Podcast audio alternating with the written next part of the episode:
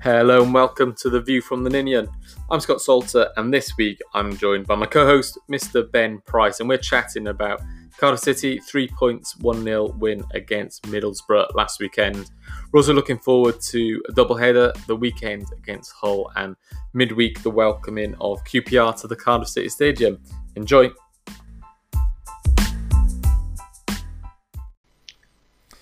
Well, as usual, joining me, I've got Mr. Ben Price. How's it going, Ben?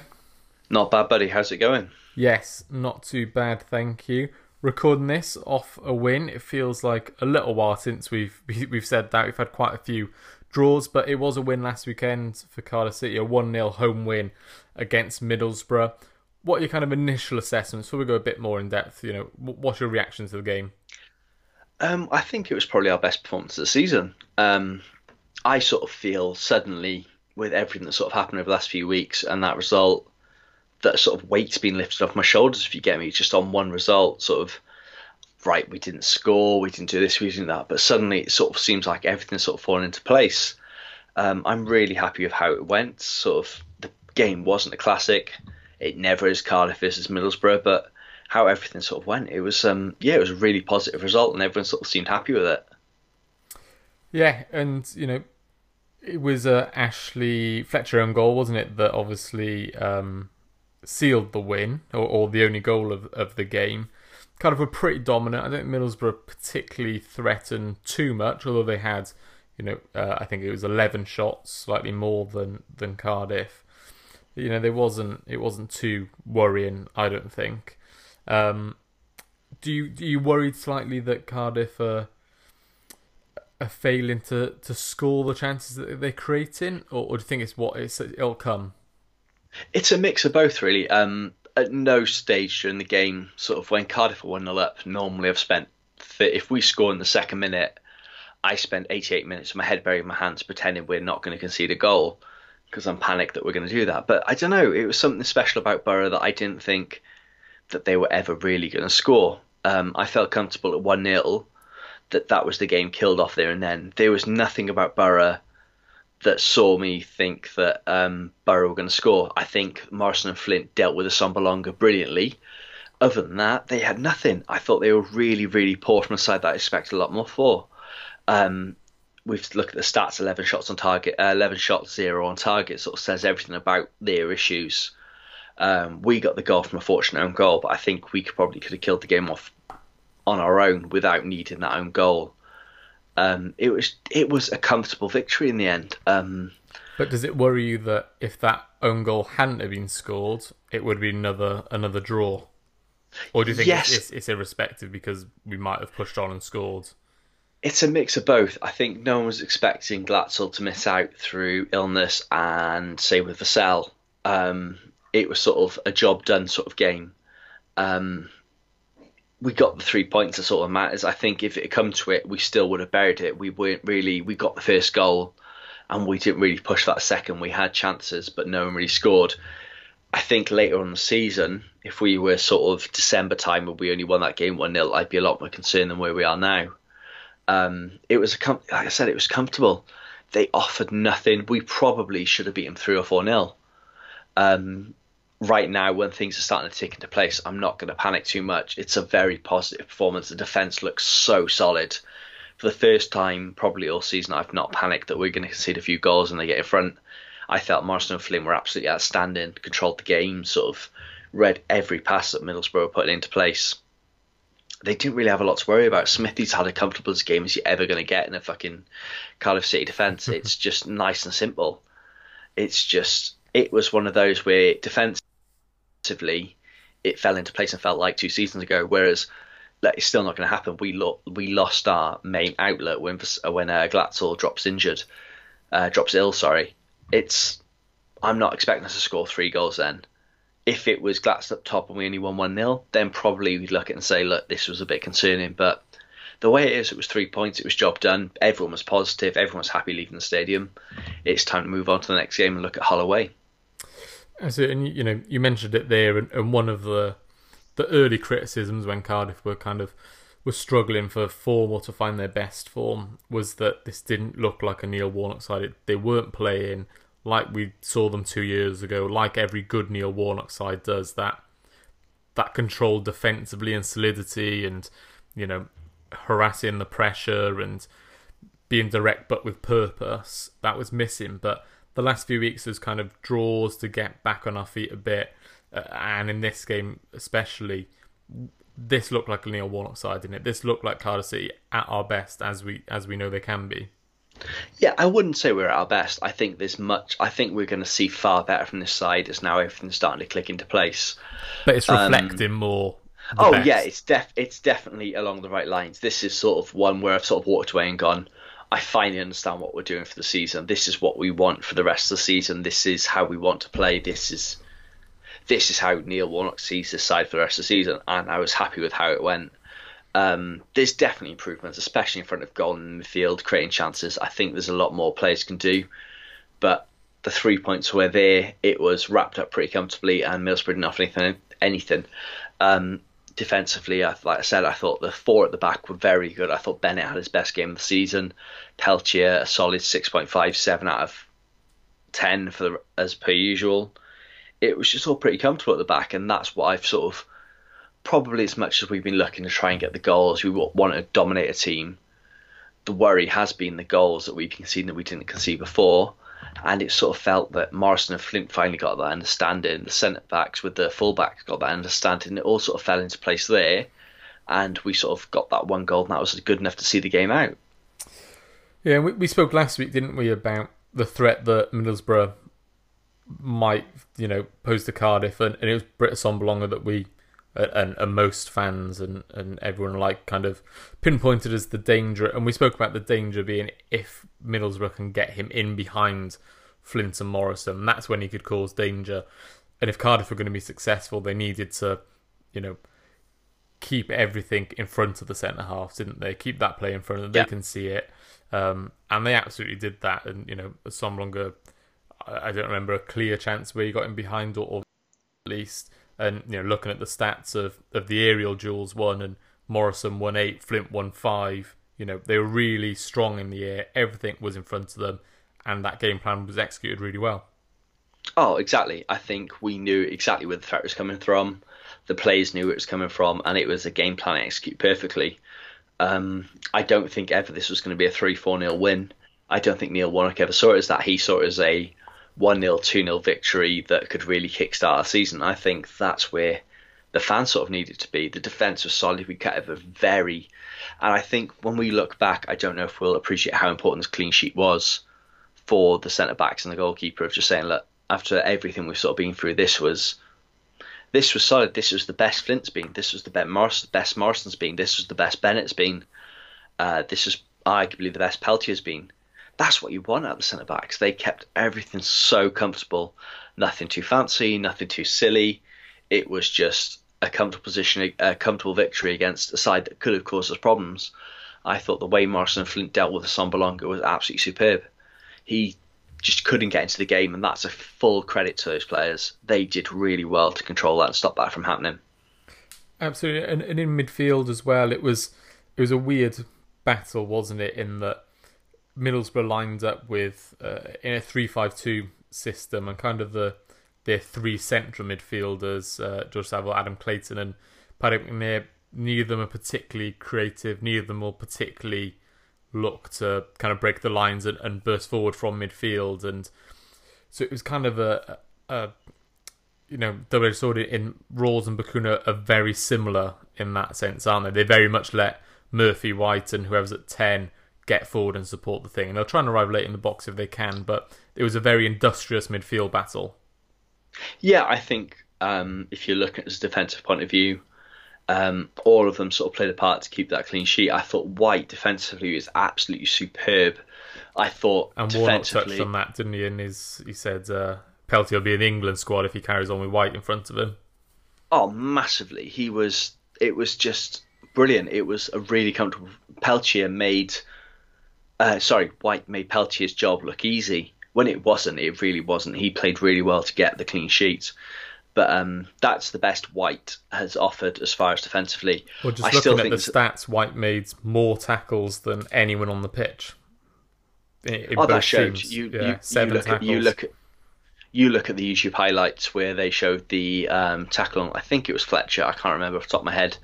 Um, where he just took the ball off him and just sort of went forward with it. He was superb defensively. There's a lot more to go from Whyte as far as going forward. I think I'm not going to criticise him because I thought he was absolutely outstanding. Um, but there's a lot more to go going forward from him than there is defensively. I think his defensive game, he really understands what Neil Warnock wants from him, uh, what this team need from him. It's just going forward now where the improvements need to be made. But again, he sort of looks better than he has.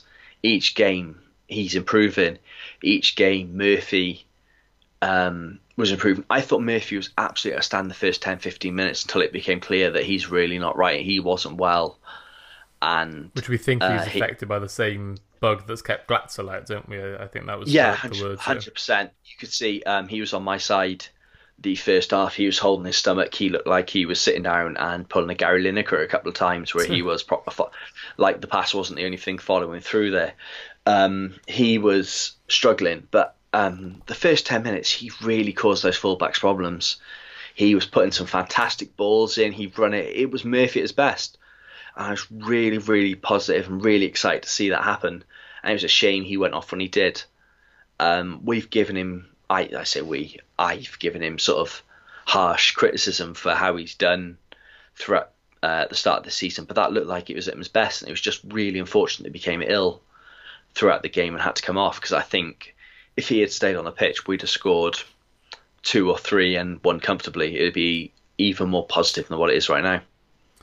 Absolutely, and again, Bacuna impressed again, and him and Whyte are kind of uh, you know two players that the opinion and the consensus amongst Cardiff fans has changed even in the last couple of weeks. You know, you only have to go back a few weeks, and people were slating Bacuna, people were questioning why Whyte was getting in the side ahead of Hoilett, um, and suddenly the reactions after the game, the the praise for both of them shows a real you know transformation and, and how well they've both done. Yeah, we've had we had a solid probably what thirty minutes straight of that Bacuna song in the Canton. um, it's been in my head. We're recording on a Wednesday. It's been on my it's been in my head since three o'clock on Friday on Saturday. It's one of those the fans have really started to take to him. They appreciate Definitely look, better than this- the Joe Ralls song. Oh God, yeah! Don't just don't don't ruin my night, please. Um, he's really worked hard to get the fans on side. He went through a horrific tragedy.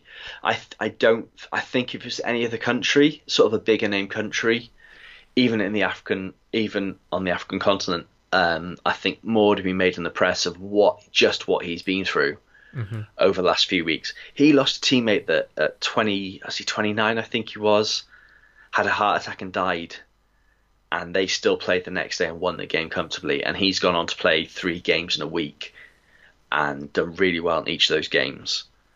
Um, I don't think fans appreciate just how hard that is to do. Real It's testament not like to his character, isn't it? Oh, massively. It's um, I really respect him for it. Um, I wasn't sure. I'm still not convinced he's the player to take us through and make us a um, top two championship side, but seeing how he's performed the last few weeks, he's definitely someone you want in the trenches with you. That is unbelievable character to go through what he's gone through and come out how playing how he has. Um, I know he did well for his international side, and on um, Saturday I thought he was really, really good. I thought it's probably for the first time this season he's outperformed Ralls.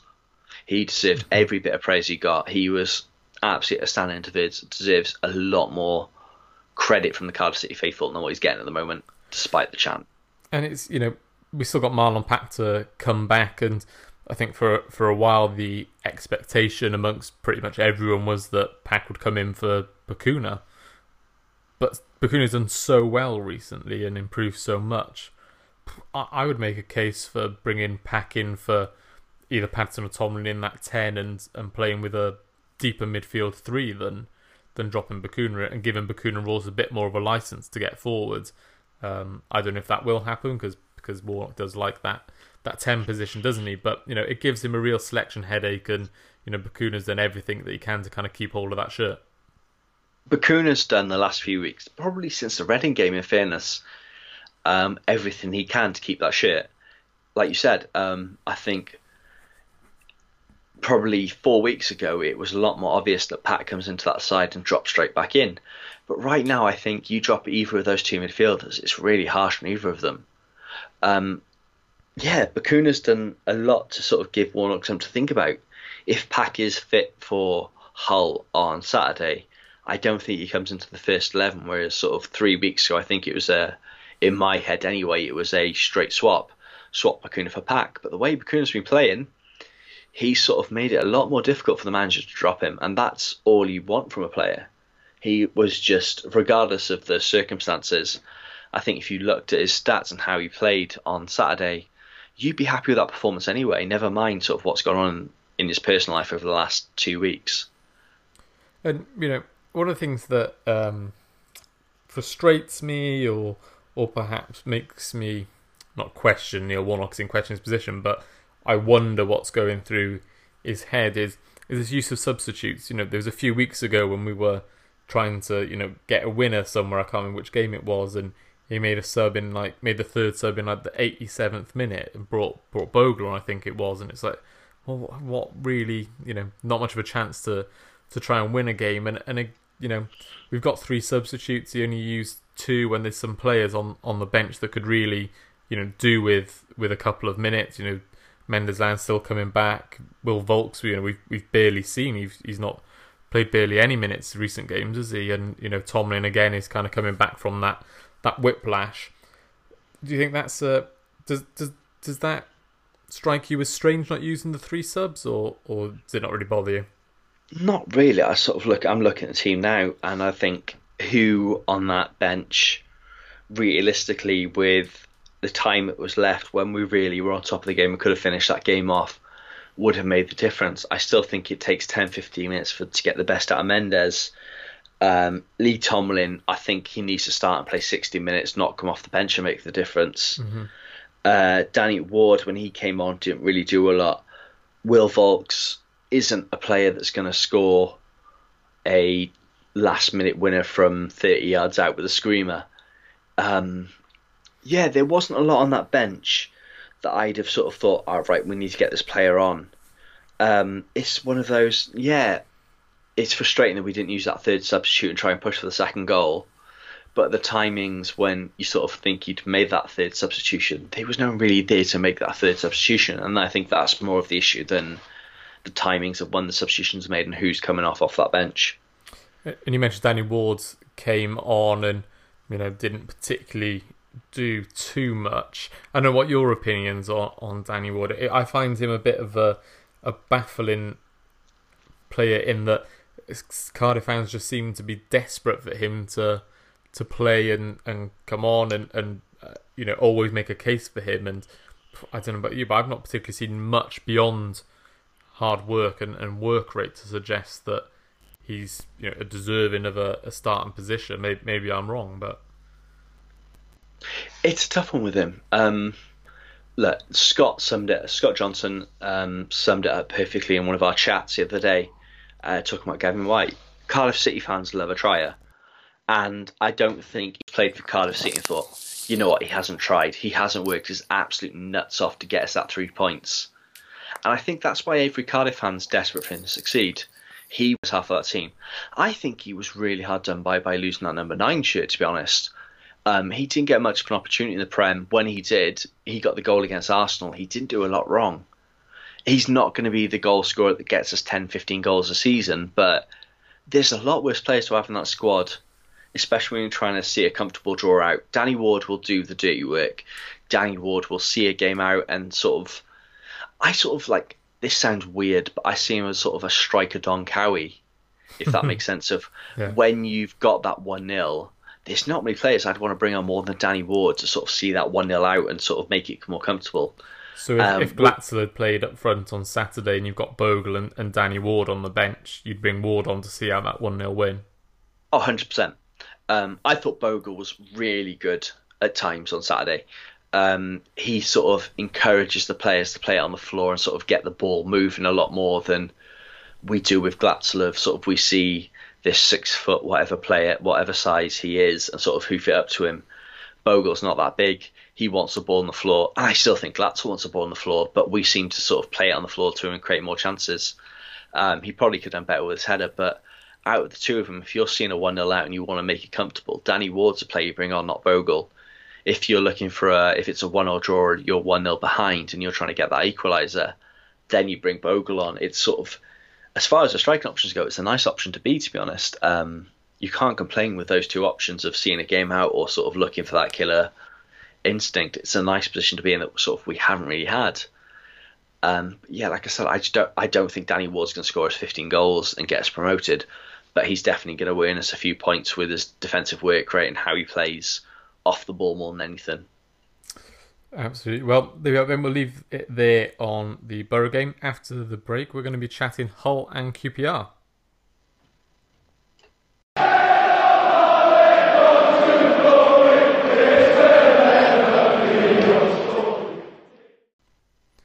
We're off the back of that when Ben we're going into a double header, another midweek game coming up after Saturday, a trip to Hull. Uh, obviously, you know, really good memories of the last time we we went to Hull. That Sean Morrison won the goal. Uh, hopefully, we'll see another one like that. Yeah, it wouldn't be bad, would it? Um, sort of Sean Morrison turning to um, I would say Johan Cruyff, but I think a more accurate representation is the greatest player of our day and time is Hal Robson-Kanu, and sort of Cruyff turning and finishing like that. It's um every time yeah, I watch it, I'm just amazed by it. Yeah, you sort of sort of think and go, oh yeah, I forgot he's actually good at football, isn't he? He's not just a lump that can sort of throw it long and sort of head it on. Like he's a decent footballer. Um, but like sort of we've had sort of a good sort of record at Hull, haven't we? It's sort of been one of those grounds that if we've got something out of it, it's sort of been an important result. Um, who can forget Frazier Campbell's equalising penalty in like the ninth in like the whatever minute it was after the penalty shout? Yeah. Um, and doing that amazing celebration of "Oops, I've done it." But um, yeah, it's um, it's a special ground for us, I think. Hull, uh, the KC, and um, yeah, I think I fancy doing it. They've sort of it's a, I think they're a team in transition. They sort of look like they could kick on and sort of really push for the playoffs if they kept uh, Nigel Atkinson, but that hasn't happened. They've lost a few players. Obviously, David Marshall's gone to Wigan, who did really well last year. Frazier Campbell, who scored, I think it's the first time he's got over 10, uh, 10 12 goals in a season since he played for us, has gone to um, Huddersfield they've lost a few. This sort of seems to be a bit of another rebuilding process. So it needs to be sort of one of those games where we're looking to finally get those back-to-back wins for us. Yeah, and you mentioned you know a change in manager this summer. Grant McCann's come in from uh, I think it was Doncaster, wasn't it? Uh, yeah. They came. We also did did really well. They lost in the in the playoffs uh, last year, I think it was. So you know it's a transition for for him to come into into the championship. You know it's it's only a, a league's difference, but is is a completely different setup and style of play and stuff like that. So, you know, an interesting year for Hull in that you know, like I said, they lost a couple of players, new manager coming in. Uh, you know, tough to adapt to a new style and stuff like that. And this starts the season largely reflects that, doesn't it? Three losses, three draws, and and two wins. They're in 14th on nine points, three points behind Cardiff in 13th, and like I said, one of those teams you could see them making a push for the playoffs, or if it really went south, you know, struggling and, and kind of getting involved in a relegation battle. Yeah, it sounds weird, but I think the January transfer window is going to be massive for them. I think if they keep players like uh, Jarrod Bowen, um, I think that's huge for them. I think then they can kick on and look for playoff promotion. But if the club's owners sort of look to cash in on those assets and say, look, we're not going to get promoted, we need to look at selling on, then realistically they are looking for a relegation battle. It's sort of they're in a really weird position where they could, if they made it to playoffs, you wouldn't be surprised. But if they were relegation fodder, again, you wouldn't be too surprised. It's a really strange one. Shows just how tough the championship is this year. Yeah, they're the type of team that you know you can see them going on a good run and kind of falling off maybe around the Christmas time where there's that really busy schedule and some of the teams that maybe rely on a, a star man like Hull do with Jarrod Bowen, you know, it's a lot of games. If you've got to rest him or get injuries or struggles with form, then you could really see them kind of dropping, dropping in form and drifting away a bit.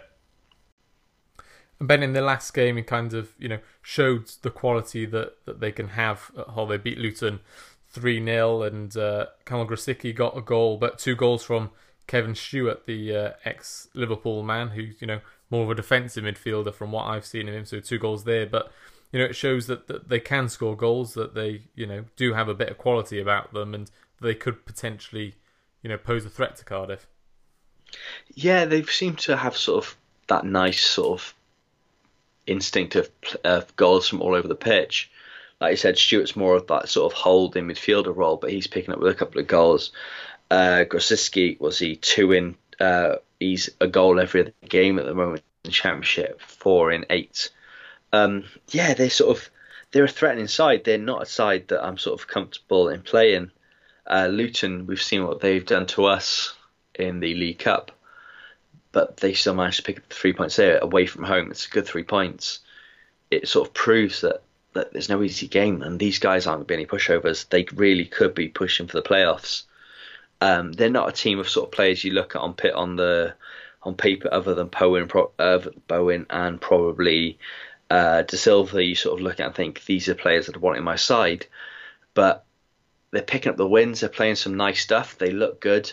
They're solid. They've not conceded a huge amount of goals. Um, yeah, they're a side that are going to be tough to break down, especially at home. You mentioned Jarrod Bowen, very much the star man, and, and you know possibility that we could have seen him in a Cardiff shirt, you know, strongly linked in January when we're in the, the in the Premier League. And you surprised to still see him in Hull? Not really. I think his future lies at a bigger sort of place than a Cardiff City or I think Norwich were linked with him in the summer. I think when he does leave Hull, his future lies at a sort of higher level. He's sort of you look at someone at Bournemouth or sort of that sort of ilk as a player that you'd want you'd see him going to more than relegation fodder or a newly promoted side. Um, he's a massively talented player. I know Arsenal were linked with him. Um, he's a special player that Hull want to keep hold of as much as they can and I think he's clever enough to know that jumping to the first promoted side is going to hurt him long term than sort of sitting out and waiting for that correct move to come up. Um, I think there's a few in that side that could play at a high level, but I think he knows he's destined for that top half Premier League, not just sitting and waiting for hoping for a move from a relegation candidate team. I think he's been quite smart with that, to be honest. Yeah, and, and you know, just reading on his Wikipedia that he, he had a, a trial at Cardiff, and we decided not to um, not to pick him up when he when he was a youngster, and kind of went to he- Hereford United, and then made the jump from from them in the Championship to to Harlan. Like I said, a really exciting, talented player that could you know cause plenty of, of problems for for Cardiff fullbacks if he, if he's on good form. Oh yeah, massively. Um, he's a real threat. Can get assists, can score goals. He's sort of everything you want in a winger, especially at this level. Um, yeah, it's sort of it says more about our scouting process at the time than anything else. Um, you look at the players we've given up over the last few years.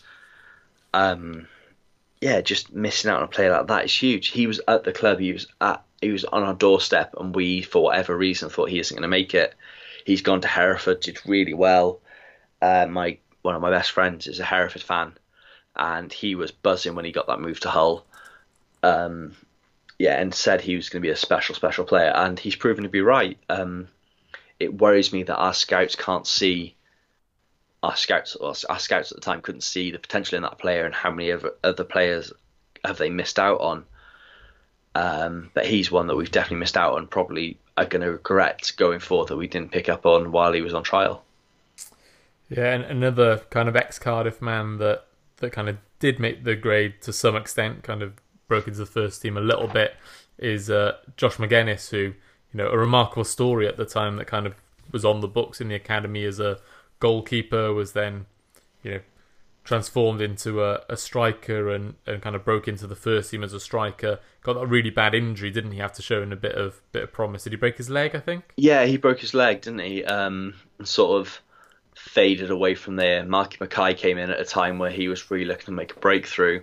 Yeah, and scored it, in the League Cup and uh, you know made ten appearances yeah, was, for us. And he he was sort of part of that sort of class. You sort of players like uh, Jesse Darko, Nat Jarvis. You sort of thought, right, these are coming through our academy. Are they good enough to make the grade? And going on, they weren't. Um, I think it sounds weird, but he's not one that I was sort of angry that we let go. I think if he had stayed at Cardiff, he wouldn't have turned out to the player that he's been today. I don't think he'd have made that. He would have got that Northern Ireland cap. Um, I don't. I certainly don't think he'd play Championship level football right now. He needs to get away, play regular football, and understand his role in a club. He's sort of suffered from sort of a jack of all trades, uh, master of none for a long time. We put him up top, but he was sort of was he a striker? Wasn't either. I don't think the club were too sure. He sort of left Cardiff and sort of said, "Look, I'm a striker. This is where I want to play," and that's really in his trade, sort of playing lower down. It's um, it's really good to see him going on and doing really well for Northern Ireland and doing well for Hull. But um, he's not one I sort of look about and think this is one that got away. It was sort of one that was right to move and worked out well for both parties. I think. Yeah, I think more than anything, the desire for him to do well perhaps was because of it was a great story, wasn't it? That that transformation. It's like on the yeah, X Factor when they take the the solo acts and put them into a group, isn't it? Everyone loves to see that. Well, I say everyone loves to see that on X Factor. Um, we know what you we, we we know what you get from on Saturday night, Scott. That's um, all we need to know about you. Um, but yeah, it's um, it's a great story, isn't it? Goalkeeper up to striker. It's sort of the opposite of what happened to me, to be honest. I realised I was crap going up front and played in goal. um, yeah, stick the fat boy in goal. But it's really good to see a player like that come through. And yeah, I don't think any Cardiff fan sort of sits back and thinks, what if? His goal scoring record isn't spectacular at the Championship. I think, okay, he's not played for great sides, but he's obviously what he did for Bolton. He did all right. In League One, he did well for, I think it was, was it Charlton he was at? Yeah, he's got 20 goals in 81 games for Charlton. That's not a bad record for a bloke that used to be in goal. No. Um, and he offers a lot more than that as well. I think um, one thing that goes underrated for him is his hold at play and sort of getting other players into the game. He might not have the greatest assist record, but he brings players into the game really well, and something that arguably is that something we could do with um, with Paterson playing in the ten at the moment of getting more players into the game, holding the ball up well. Um, yeah, it's not one that I don't think uh, realistically. Do you look back and think, what if? Is it one of those? I don't think I it don't is. think so. No, no. But I mean, you could guarantee you'll score. You'll score oh yeah, I, I'm, I will put three quid on it on Saturday to make sure it doesn't happen. To be honest, it's one of those. um, yeah, but nah, it's not one.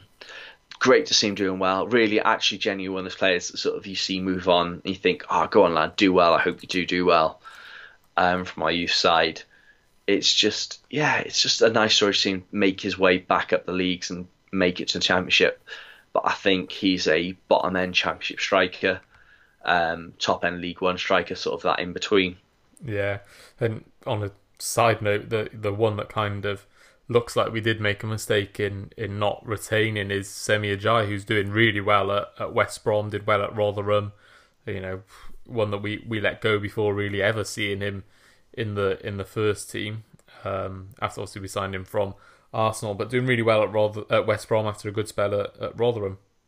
Yeah, he's one of the most bizarre sort of situations at Cardiff. Um, Paul Trollope came in and pre-season he played everything. I think he even wore the number six shirt um, for every pre-season game, and I really thought, right, this is his breakthrough year. He started. It was at Birmingham, our first game that season. Started on the bench, and nothing really came for it from there he's a player that when you look back, he's going to be one we've really regretted letting go. When he played, I got down to a few under 21 games that year, and sort of it was the sort of time where I was really getting down with uni. Sort of you finish at four o'clock, you've got a lot of free time on your hands. You can get down there and watch a bit of under 21s. it's not like it is now. um, and he really stood out, probably above any other player. And to see him go, I was really disappointed. Um, he needed to play first team football and low moves the right move. But I think we let, didn't we let him go on a free transfer as well? Yeah. And sort of that's what really bugs me, and that sort of really shows the youth setup at the time really wasn't doing his job. He was good enough to play. He'd make it into our team now. He'd be playing. He, at the very least, he'd be playing with Curtis Nelson is. um, Yeah. if not getting in ahead of Flint or Morrison. He's a quality player. He's a really top championship centre back. He's big, he's quick, he can pass the ball, he um, can get the odd goal from corners. It's a really he is like you said he's the one that really got away out of all the players in our league this year.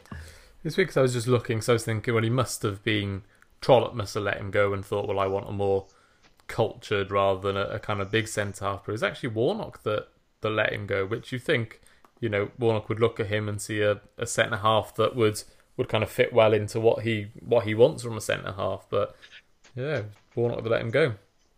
Yeah, it's strange. Neil Warnock doesn't seem to want to bring players through. Um, I, that's harsh, actually. I don't want to say he doesn't want to bring players through, but he seems to feel more confident in giving players a chance from players that he's brought in from outside than players he's brought in from the under 21s, under 23s. Um, Well, and let's not, you know, Warnock is guilty of it, but it's been a problem for Cardiff City for a number of years. You know, Oh yeah, th- look, there's huge issues at the academy that are sort of being addressed now that haven't been addressed for years. This isn't a Warnock. This isn't a new issue that's sort of come in from Cardiff City. This has been since Darcy Blake, Joe Ralls, that sort of team came through. We've not produced anyone since then. Um, you look at where the money's gone. It's not gone from there. Sort of Peter Ridsdale, those sort of team, those sort of owners came in and sort of pulled the funding away from the academy at the time when a player's uh, the route from the f- academy to the first team was very clear. Since then, it's become a lot more muddled. Joe Ralls has probably been the only player that's made the breakthrough. Um, yeah, it's, it's, sad, really, because I mean, I think we're you know a similar age, and I'm sure when you first started going down Cardiff, there was you know everyone from the likes of Ernie and, and Gabs and you know that type of person to then you know um, Ledley coming through uh, uh, and Ramsey, that type of generation, and you know Cardiff always had a pretty good track record of bringing through good young players at the time. And like I said, the- the last person other than than Joe Ralls, who you know obviously was bought into the academy, I can't really think of anyone that's you know Declan John, but he wasn't particularly that successful at, at Cardiff, Mark- was he? So Mark Harris probably is the only one that in recent times that's sort of given the breakthrough. yeah, Uh, Kieran Brown, another one that sort of had the chance. Yeah, it's um when I started, it was sort of James Collin was sort of coming through, and was sort of the player on every sort of fan's lips of coming through from the academy because I think we brought Gabs in from West Brom. yeah. If I remember course, rightly, yeah, sort yeah, of, of breakthrough, broke through. Collins was the one that came to the academy at that time when I sort of getting into the city at the time. Um, yeah, it's one of those. We used to be, we used to laugh at the Jacks at looking at the Wales squad and saying, yeah, we brought that player through, we brought that player through. And now it's sort of turned the other way around. They really invested a lot. Like we can give them grief for what they did in the Premier League in the end, how they went out of it, their owners selling their sort of yeah, sod it, selling their soul to make the American buck. Their owners sold everything that club sold for to make the American buck. But the one thing they continued to do was invest in their youth program. They made progress into the valleys. They made it into Neath, which used to be pretty much a Cardiff development stronghold. They, Christ, they even made it to Pontypridd and Brecon. Um, that, that sort of says everything about they, how far they pushed in. It used to be Cardiff City sort of um, summer academies in Brecon, where I grew up. It was always Cardiff City were hosting things at the Ledge Centre on the AstroTurf. Um, Swansea made the Premier League after two years. It was Swansea City making those breakthroughs, sort of holding those academies, and they pick, they've picked up a lot of good players. And I don't think they're done reaping the rewards from that. I really don't. I think there's a lot more to come from their academy. There's a lot of kids that are probably probably 10 to 13 right now that sort of picked up on that Premier League promise that have gone through from sort of mid Wales right through to South Wales that um, Swansea have really invested in and really sort of looked at and assessed to bring their academy. Um, they're still category one. I know they were talking possibly last season about dropping it to a category three, which would be the worst thing they could have done. But um, yeah, they've really invested well, whereas we sort of taken for granted the sort of history of our academy and just let it sort of rot and sort of fall massively behind where they are, where Bristol are, where teams in the sort of region. I know we have a night with Southampton coming in and sort of picking our players because they're category one. We lost um, Rabbi Matondo to Man City, who are a category one academy, when we should. There's no reason why Cardiff City shouldn't be a category one academy. We've got the facilities. I know the Vale and with the training grant development, we're looking to get that status, but it should have happened a long time ago. The money's been there, and uh, we've really missed out on an important and sort of valuable um, finance resource by putting these players in and sort of bringing them through and selling them on for a high, high price. Yeah, absolutely, and I think we could do a, a whole a whole podcast on uh, on that, but uh, we don't want to too long. So, Ben, what is your uh, score prediction for the whole game on Saturday? Oh, I think it's going to be a tough one. Um, you look at on paper, would a draw be a decent result for us? And I think it would. But um, I think the way we played, we're looking to get those sort of that sort of run of games. Now we're five unbeaten, but we've not really put a consecutive win. Oh, I think we're six unbeaten now, aren't we? Uh, I think so. Yeah. Yeah, so six six unbeaten, I think, but we haven't really put together consecutive wins. Um, I think this is a game that Neil Warnock and his side will really be targeting to put together a consecutive win. So um, I'm going to go for a 2 1 victory. What about you? Perfect. I think it's going to be a, a really tough game. I'm going to go 1 1 draw. Um, I just can't see us pushing for the win. Uh, you know, we're quite conservative on the road. Yeah. So I th- still, like I said, I think a draw is a, a, decent result, although we would would like to to win. Um, the focus then obviously quite quickly turns to QPR and you know the beauty or the uh, the pain as you know maybe some of the players might think of the championship is you know games in quick concession and we're kind of getting into the start of, of the midweek games aren't we? And QPR at home they've had a really good start to, to the season haven't they? You know they're in fifth on 16 points. Um, surprising how well they've done actually for me. Yeah they're sort of the really surprise package. Um, it was sort of the side that you thought you don't think they're going to go down, but you don't think they're going to go up. But they've had a really, really strong start, like you said, in fifth place.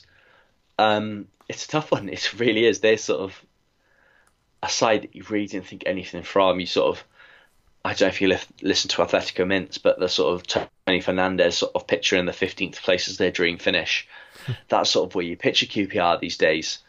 Um, and yeah, a strong start like that. Look, they're going to really want to try and get three points at the Cardiff City Stadium. They're not. They're going to be looking for that playoffs now, building off that start. They've got a nice young squad that probably aren't full of superstars, but they're hard workers. They're grafters. They're sort of everything sort of Neil Warnock looks at as a um, side in the Cardiff City side. They're sort of doing that sort of role, really, aren't they?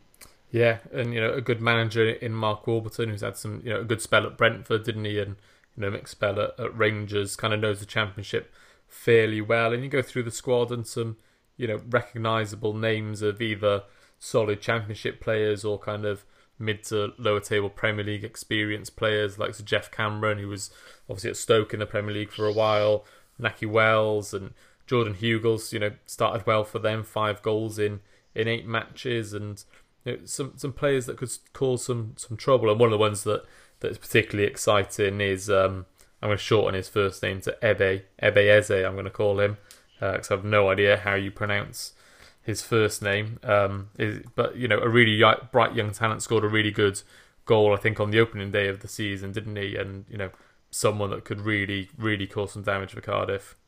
Yeah, I think the biggest signings for them is um, Nakhi Wells, um, a, champ, a proven championship goal scorer, sort of did all right at Premier League sort of a signing that was sort of surplus to requirements of Burnley that you know is going to get goals, I think it's a really clever buy. Um, yeah, I think the what the, they spent money in the right place. They know that you're not going to get promoted without scoring goals in the championship these days, and that's sort of where they spent the money, and that's why they're in fifth now. I think Nakhi Wells scored two, three goals. Um, their other strikers have scored two or three goals. They sort of they're not smashing goals in, but they're getting enough to. You'd be very surprised if Nakhi Wells was fit and last the rest of the season, not score 10, 15 goals. Yeah, it's sort of a very smart buy. It's clever buys for not huge money that sort of they're reaping the rewards for now. they weren't conceding a huge amount of goals last season. They sort of knew they had a solid-ish defence to build on and knew they weren't scoring enough. And you look at how they've addressed that, and you can't fault the um, recruitment policy. Nakhi Wells is certainly a player that if we had signed him uh, in in the summer, I would not have been disappointed with at all. Mm-hmm. Um, yeah, I think they've done well, and that sort of proves why they are where they are. Yeah, and you know, some of the defensive players that Yoann Barbet from from Brentford, who is an interesting centre half in that. From whenever I've seen him, and I, you know, I listen to not the top twenty podcast a little bit, and they're always talking about him in that he can be a very very good centre half, but can also you know has got a few slip ups in him. So you know that might be an area that Cardiff can put a bit of pressure on. And it, Welsh international Matt Smith's on loan there as well.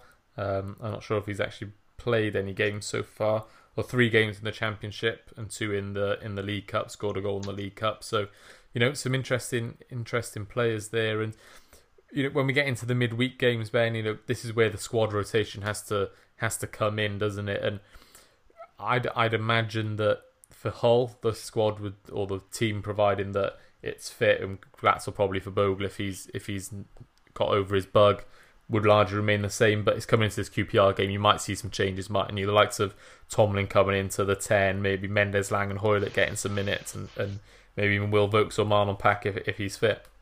Yeah, this is the sort of game I see Pack being more valuable than probably the whole game. Um, same with Tomlin. I think Tomlin is a player that's going to feature feature regularly for Cardiff at the Cardiff City Stadium, but I don't see him having much huge impact away from home the way we set up. Um, yeah, there's a lot of players that QPR have that you sort of look at. I think this it's a solid side. We're going to have to be at our best and play well. And like you said, the rotation is a huge thing to sort of bring the best out of them. You've got Angel Rangel that sort of knows the championship. They've got um, they've got a really good mix of young, exciting players and sort of that senior championship experience and know what it gets to get out of that league. I think they're going to surprise a few people. I think they could well be around the championship playoff places uh, come May. Um, yeah, it's just not an easy game. It's not one of those ones I sort of look at and think that's an easy three points. Um, if you've looked at the start of the season, it's one of those games I thought we'd have won comfortably, but seeing how they've bonded, seeing how they've gelled, and seeing how they're playing, suddenly becomes a lot more of a challenge. I think Neil Warnock would appreciate that and sort of look to look at a way of breaking that team down and bringing players like Pack in, looking at dropping Paterson for someone like Tomlin to create that bit of creative spark, just to get that one goal that can seal it and bring on a bit of a run.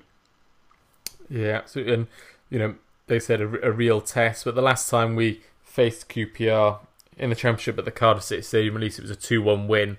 Junior Hoilett and Sol Bamba grabbing the goals against Alex Smithies, who was in goal for them, and Steven Caulker at centre half as well. And how do you see this one going, Ben? What's your score prediction? Um, I'm going to go for a one-all draw. To be honest, I'm not massively optimistic. You look at Hugill, a very good signing on loan from West Ham. They've got some solid players like Matt Smith that we talked about, and uh, Luke Amos on loan from Spurs, who have done really well since they've come in. And then you've got solid players like Grant Hall that are just solid Championship players. Angel Rangel. Um, yeah, it's a tough game it's not sort of one of those ones that you sort of looked at in the bottom half championship side that aren't really in danger of going down or growing up anymore. They're sort of they're looking now to kick on and get that playoff. So you've got Warburton, who's a very experienced championship manager, did well at well did all right at Rangers while he was there. Um, yeah, I think a one all I think is a fair result. Absolutely right. I think it would be a good result. I think a home game. I think we've got to be targeting a win. Although they've done well and you know they started the season well. We've got to be winning the, the home games, which we have you know a good record at home so far this season. So I think particularly if we draw at Hull, I think you know we'll be be going for three points here, and I think a, yeah, a, a two, think a two 0 win. I'm going for. I think the whole game is massive on how we set up for this game afterwards. Um, if we lose or pick up a point at Hull, then I think the team looks different to if we picked up a comfortable three points, uh, three points at Hull. Um, it's sort of one of those. It's hard, really hard to predict a Tuesday night game, not knowing what's gone on on the Saturday. Yeah. If it's a comfortable win, then I think, yeah, it's a different sort of look. If you can get four points from your midweek and sort of your Saturday and midweek games, you're looking good for the championship title. You're looking good to be in the playoffs. Whereas if you've lost that game or you've only got a point, then suddenly it becomes a must win. Absolutely. Well, Ben, we'll leave it there for this week. Thanks so much for, for joining us and uh, and for listening once again. And if you've got any questions or, or want to find out what we're doing, make sure to follow us at VFTN Ninian or viewfromtheninian.com. Cheers, Ben. Yeah, definitely. Cheers, mate. Take care.